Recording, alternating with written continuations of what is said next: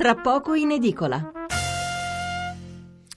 Allora, la politica, eh, intanto adesso la prima pagina della stampa, il titolo di apertura ve lo avevo già letto prima, Salvini impone il programma ma deve cedere il Premier ai 5 Stelle. Il commento è di Carlo Cottarelli, eh, lo ricorderete, venne chiamato al governo prima lui e poi un altro economista Perotti per cercare di sistemare un po' la spesa pubblica, poi quando loro presentarono il loro progetto di tagli agli sprechi e furono mandati via.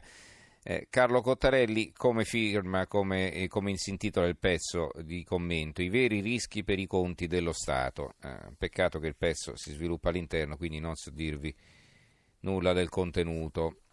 Il mattino di Napoli. Il Sud ignorato, scoppia il caso. Il miraggio del reddito minimo e zero investimenti, braccio di ferro 5 Stelle Lega, trattativa alla stretta finale, Salvini, il Premier, né io né Di Maio. Si punta su un prof, Macron, in Italia forze paradossali. Mezzogiorno, amnesia pericolosa è il titolo del commento dell'economista Gianfranco Viesti. Letta da Sud desta enormi preoccupazioni la bozza del contratto per il governo del cambiamento predisposto da Lega e 5 Stelle. Esse nascono dall'assenza, nelle 39 pagine del testo, di qualsiasi riferimento ai problemi delle disparità territoriali italiane, dall'assenza di una qualsiasi indicazione di politiche per lo sviluppo delle imprese private e la ripresa degli investimenti del Mezzogiorno, dalla pericolosissima combinazione fra la FAT tax, che determinerà un calo del gettito fiscale nazionale che viene stimato in circa 50 miliardi, e la forte spinta verso l'autonomia delle regioni più forti si dice ma per il Sud c'è il reddito di cittadinanza e poi però il pezzo segue all'interno. Un altro commento di Oscar Giannino, grandi opere rottamate è una follia.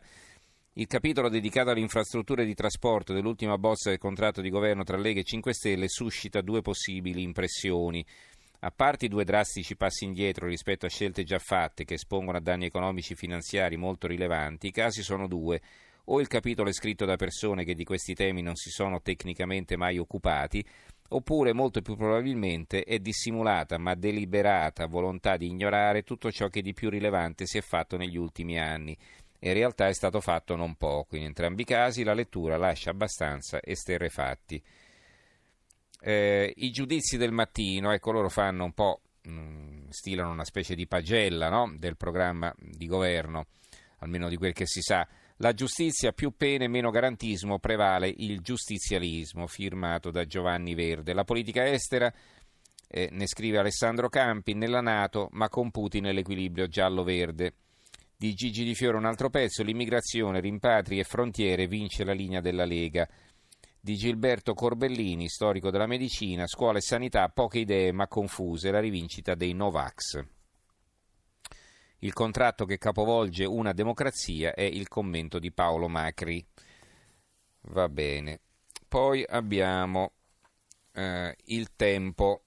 Nel patto Salvini Di Maio c'è di tutto, tranne i terremotati, ricostruzione al palo, servono soldi, ma la politica dorme, senza contratto. I terremotati, si vede un terremotato disperato senza contratto il titolo sulla foto, notizia. Caro Pirozzi, ora batti un colpo, è il titolo di un commento di Daniele Di Mario, Pirozzi, ex sindaco di Amatrice, lo ricordate.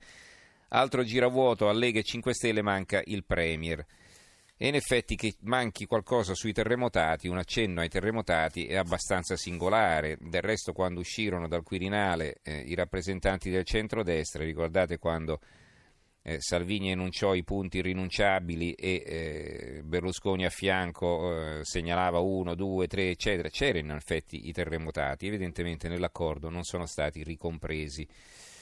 Eh, il Gazzettino, governo avanti piano, fumata nera sul Premier, Salvini, né io né Di Maio faremo una sintesi. Frenata sulla TAV va ridiscussa, ma la Lega evita lo stop dei lavori. Qui lo stesso fondo del mattino, infrastrutture alla retromarcia, un danno per il paese, il pezzo di Oscar Giannino. La Gazzetta di Parma intervista il sindaco di Parma Pizzarotti, ricordate, ex esponente dei 5 Stelle, poi espulso. Con la Lega 5 Stelle, i 5 Stelle tradisce se stesso. Il sindaco è un'alleanza innaturale per le origini dei 5 Stelle, ma è bene che il governo nasca, così vedremo i populisti alla prova. La Sicilia, Movimento 5 Stelle e Lega chiudono, manca solo il Premier. Forza Italia e Dem, il meridione è stato dimenticato. Queste sono le reazioni. Eh, il piccolo di Trieste, né Salvini e Di Maio, ma il Premier va ai grillini. Anti-Europa è un mix esplosivo, il commento di Vittorio Emiliani. Eh, la Gazzetta del Mezzogiorno, Movimento 5 Stelle eh, Lega, Movimento 5 Stelle Lega, altalena infinita, slitta il nome del Premier mentre nel patto salta lo stop alla TAV, interviene il leghista Borghi, precipita il titolo del Monte dei Paschi. Sotto, plauso della Russia alla nuova fase italica, chi viene intervistato l'ambasciatore rusco, russo in Italia, Sergei Razov. Le sanzioni penalizzano tutti, dice Razov. Ehm, poi abbiamo il giornale di Vicenza, sia al patto Premier 5 Stelle, Salvini frena Di Maio, né io né lui a Palazzo Chigi, arriva la benedizione di Putin, qui abbiamo il commento di Federico Guiglia, l'Europa nel mirino intitolato, cosa scrive Guiglia a un certo punto, già lo stesso contratto per il governo del cambiamento in ebollizione fra Di Maio e Salvini testimonia che sull'Europa c'è poco da scherzare. Nel giro di poche ore l'ipotesi di fermare i lavori in corso per la TAV Torino-Lione è apparsa e scomparsa dalle bozze come d'incanto. Un ripensamento a cui non può non aver contribuito anche il monito subito giunto dalla Francia.